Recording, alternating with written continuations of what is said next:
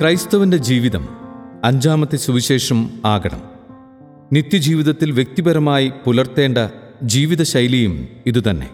നാഗാലാൻഡിൽ നിന്നും sister Esther C M C എഴുതുന്ന mission അനുഭവം.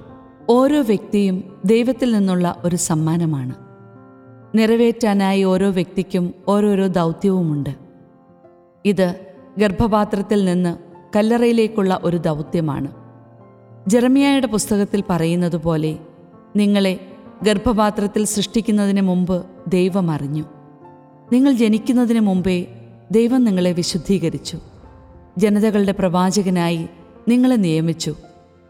ഒരു വിശുദ്ധ വ്യക്തിയാകാനുള്ള ഈ ആഹ്വാനം എന്നെ അയച്ചിടത്തെല്ലാം അനുഗ്രഹങ്ങളുടെ ഉറവിടമായിരിക്കാനും ദൈവവുമായും ജനങ്ങളുമായും ബന്ധപ്പെടാനും എന്നെ സഹായിക്കുന്നു. തന്റെ യഥാർത്ഥ അനുയായിയാകാനും അവന്റെ രാജ്യത്തിനായി പൂർണമായും സമർപ്പിക്കപ്പെടാനും അവന്റെ ദൗത്യം നിറവേറ്റാനുമുള്ള കർത്താവിന്റെ വിളി എന്റെ ജീവിതത്തിൽ മാതാപിതാക്കളുടെ പ്രാർത്ഥനയിലൂടെയും വിശ്വാസത്തിലൂടെയും പ്രാവർത്തികമായി. ദൈവേഷ്ടം നിറവേറ്റുന്നതിലൂടെയാണ് യഥാർത്ഥ സന്തോഷവും സമാധാനവും ലഭിക്കുന്നതെന്ന് അവരെന്നെ ഓർമ്മിപ്പിച്ചു. എന്റെ പ്രിയപ്പെട്ടവരുടെ പ്രാർത്ഥനാപൂർവമായ പിന്തുണയും പ്രോത്സാഹനവും എന്നെ എന്റെ ദൗത്യത്തിൽ തുടരാൻ ഇന്നും സഹായിക്കുന്നു. പരിമിതമായ വിഭവങ്ങളും സൗകര്യങ്ങളും മാത്രമുള്ള മിഷൻ ഗ്രാമങ്ങളിലെ എന്റെ ജീവിതത്തിലെ വെല്ലുവിളികളെ നേരിടാൻ എന്റെ മാതാപിതാക്കളുടെയും എന്റെ ജനങ്ങളുടെയും പ്രാർത്ഥനയും ജീവിതവും എന്നെ പ്രാപ്തയാക്കുന്നു. എന്റെ ജീവിതത്തിലെ പ്രയാസകരമായതും കൺഫ്യൂഷൻ ഉണ്ടാക്കുന്നതുമായ സാഹചര്യങ്ങളിലും എനിക്ക് നിരന്തരമായ ശക്തിയാണ് ദൈവവചനം. കർത്താവിന്റെ പ്രകാശവും രക്ഷയുമാണ് ഞാൻ ആരെ ഭയപ്പെടണം കർത്താവിന്റെ ജീവിതത്തിന് കോട്ടയാണ് ഞാൻ ആരെ പേടിക്കണം? സങ്കീർത്തനം ഇരുപത്തിയേഴ് ഒന്ന്. ഒരു മിഷന്റെ അതുല്യമായ അനുഭവത്തിന്റെ ചുരുക്കം ഞാൻ പങ്കുവയ്ക്കാം. Francis Cheerankal father Napoleon M S F S brother Joel M S F S sister A V C M C sister Anith എന്നിവരോടൊപ്പം വിദൂര പ്രദേശങ്ങളിലെ വിവിധ ഗ്രാമങ്ങളിൽ ഞങ്ങൾ സന്ദർശനം നടത്തി. ദുർഘടമായ പാതയിലൂടെയുള്ള യാത്രയിൽ ചില സമയങ്ങളിൽ കുന്നുകളും മലകളും കയറാൻ നാലഞ്ച് മണിക്കൂർ വരെ ഞങ്ങൾ സമയമെടുത്തു. കത്തോലിക്കരുടെ സാന്നിധ്യമില്ലാതിരുന്ന പല ഗ്രാമങ്ങളിലും ആയിരത്തി തൊള്ളായിരത്തി എൺപതുകൾ വരെ മിഷണറിമാർ പോലും സന്ദർശിച്ചിട്ടില്ലാതിരുന്ന ഗ്രാമങ്ങളിലും ഞങ്ങൾ എത്തിയത് വലിയൊരു പ്രത്യേകതയായിരുന്നു. ഞങ്ങളുടെ പ്രധാനപ്പെട്ട ലക്ഷ്യം യേശുവിന്റെ സ്നേഹം പ്രചരിപ്പിക്കുക ക്രിസ്മസിന്റെ സന്തോഷം പങ്കുവയ്ക്കുക ഞങ്ങളുടെ ഇടപെടലുകൾ കുടുംബ സന്ദർശനങ്ങൾ ഒരുമിച്ചുള്ള പ്രാർത്ഥന എന്നിവയിലൂടെ ചുറ്റുമുള്ളവരുമായി ബന്ധപ്പെടുക എന്നിവയായിരുന്നു.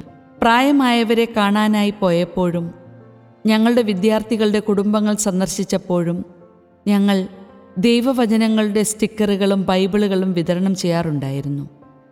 അതൊക്കെ അവർക്ക് ആഹ്ലാദമേകിയെന്ന് മാത്രമല്ല ജീവിതത്തിന് പുത്തനുണർവ് ഉണ്ടാകുന്നതിനും കാരണമായി.